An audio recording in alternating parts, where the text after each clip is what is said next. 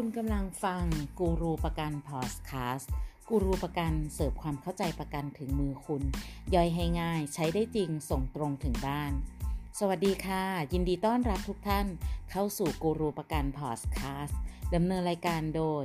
ต้าสิตาวชิระวาปี คุณกำลังฟังสาระดีๆ ไม่เกิน 5 นาทีกับกูรูประกันนะคะสำหรับวันนี้กูรูประกันจะมาไขข้อข้องใจที่ได้รับจากทางบ้านนะคะคำถามจากทางบ้านมีว่าทำไมถึงต้องมีแบบประกันที่ไม่ต้องตรวจสุขภาพ ไม่ต้องตอบคำถามสุขภาพครับ มาไขข้อข้องใจกันนะคะว่า ไม่แถลงสุขภาพ ไม่ตรวจสุขภาพ ดีหรือเสียสำหรับผู้เอาประกันนะคะ ก็หลายๆ ท่านอาจจะเคยได้ยินนะคะ สักสองสามปีที่แล้วหรืออาจจะมากกว่านี้ จะมีโฆษณาอยู่ชิ้นหนึ่งของบริษัทบริษัทหนึ่งที่จะบอกว่า ไม่ถามสุขภาพซักคำไม่ต้องตรวจสุขภาพด้วยทำเลย ส่วนจะโอเคหรือไม่โอเค มันก็เป็นอีกเรื่องหนึ่งใช่ไหมคะแบบประกันแบบนี้ส่วนใหญ่เนี่ยจะโฆษณาในแบบประกันของผู้อาวุโส ซึ่ง จะโอเคหรือไม่โอเคก็เป็นอีกเรื่องหนึ่งก็มีหลายค่ายที่ออกประกันแบบผู้อาวุโสมานะคะบางค่ายก็อาจจะใช้ชื่อ Simple Senior Super Senior หรือว่าผู้อาวุโสอะไรก็แล้วแต่นะคะ การไม่แถลงสุขภาพ และไม่ตอบคำถามสุขภาพเนี่ย อันนี้ขอย้ำไว้ตรงนี้ก่อนนะคะว่า สามารถทำได้ แต่ว่าใช้ได้เฉพาะประกันชีวิตเท่านั้นนะคะ ถ้าเป็นประกันสุขภาพ ถ้าไม่แถลงสุขภาพ ไม่ตอบคำถามสุขภาพ หรือแถลงข้อความจริงอันเป็นเท็จแล้วแล้วก็ต่อให้ระยะเวลาจะผ่านไป 5 หรือ 10 ปีก็แล้วแต่บริษัทประกันสามารถที่จะบอกล้างบอกเลิกได้เลยนะคะ แต่ถ้าเกิดเป็นตัวประกันชีวิตเองเนี่ยอาศัยความตามมาตรา 865 ตามประมวลแพ่ง และพาณิชย์นั้นนะคะ ก็คือว่าบริษัทผู้ประกันเองเนี่ยสามารถที่จะปกปิดข้อความจริงได้ อันนี้พูดเป็นภาษาชาวบ้านนะคะ ถ้าผู้ประกันภัยเนี่ยทำประกันแล้วก็ถแถลงข้อมูลไม่ครบเนี่ย ก็ถ้าบริษัทไม่บอกล้างภายใน 5 ปี ซึ่งเป็นเรื่องของกฎหมายกำหนดไว้นะคะ ระยะเวลาบอกล้างตามกฎหมายของมาตรา 865 ก็คือ 5 ปี แต่เงื่อนไขในกรมธรรม์ประกันชีวิตส่วนใหญ่ของบริษัทต่างๆเนี่ยจะใช้สิทธิ์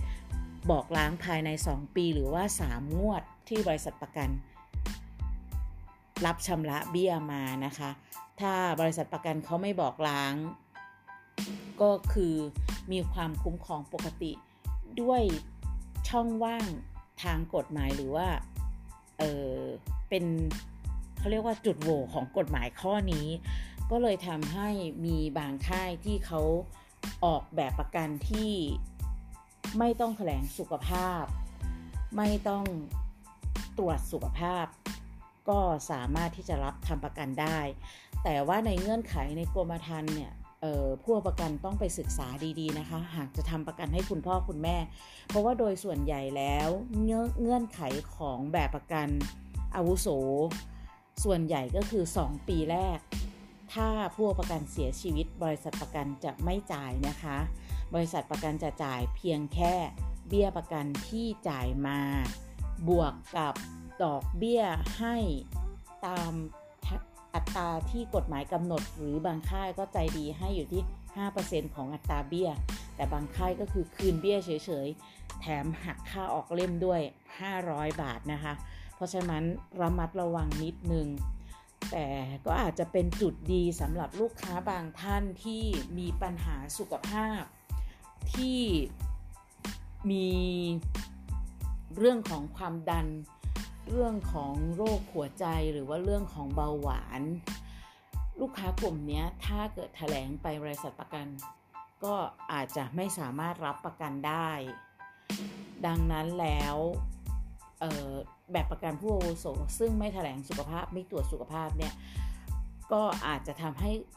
คนกลุ่มนี้หรือว่าผู้ประกันกลุ่มนี้สามารถที่จะทำประกันได้นะคะ ก็ฝากไว้ให้คิดนะคะว่า ก็ดูให้เหมาะแล้วกันนะคะว่า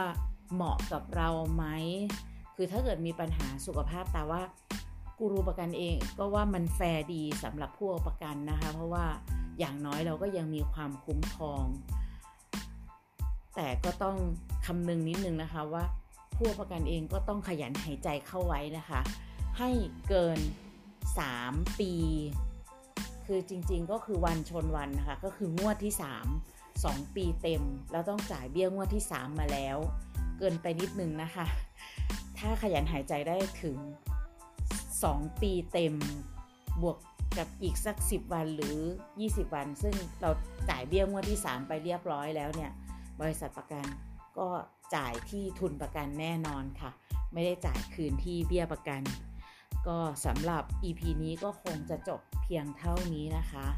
สำหรับท่านใดที่มีข้อสงสัยหรืออะไร ก็สอบถามกันมาได้นะคะ ใครสงสัยก็ไปหาอ่านเพิ่มได้นะคะ มาตรา 865 ในประมวลกฎหมายแพ่งและพาณิชย์ เดี๋ยวกูรูประกันจะขึ้นลิงก์ไว้ให้ด้านล่างแล้วกันนะคะว่าเออมาตรา8โหด5เนื้อความเป็นยังไงบ้างนะคะ เจอกันใหม่ EP หน้าค่ะ ขอบคุณมากนะคะ ขอให้ทุกท่านมีวันที่ดีนะคะ สวัสดีค่ะ